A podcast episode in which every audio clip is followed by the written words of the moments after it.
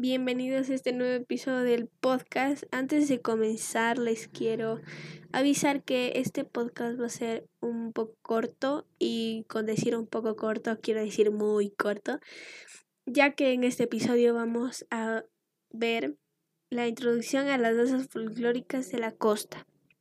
Así que empecemos.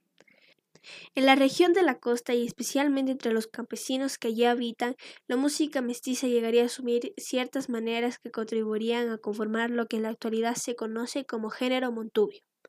En este sentido, se destaca la conservación por parte de comunidades de esclavos africanos que arribaron al Ecuador de su identidad propia, y por ende traería como consecuencia al acervo afroecuatoriano latente hoy en día, en territorios como la provincia de Esmeraldas y el Valle del Chota. Como les avisé, es muy corto, así que aquí acaba. Eh, espero que les haya gustado, les haya entretenido eh, y nos vemos en el siguiente episodio. Chao.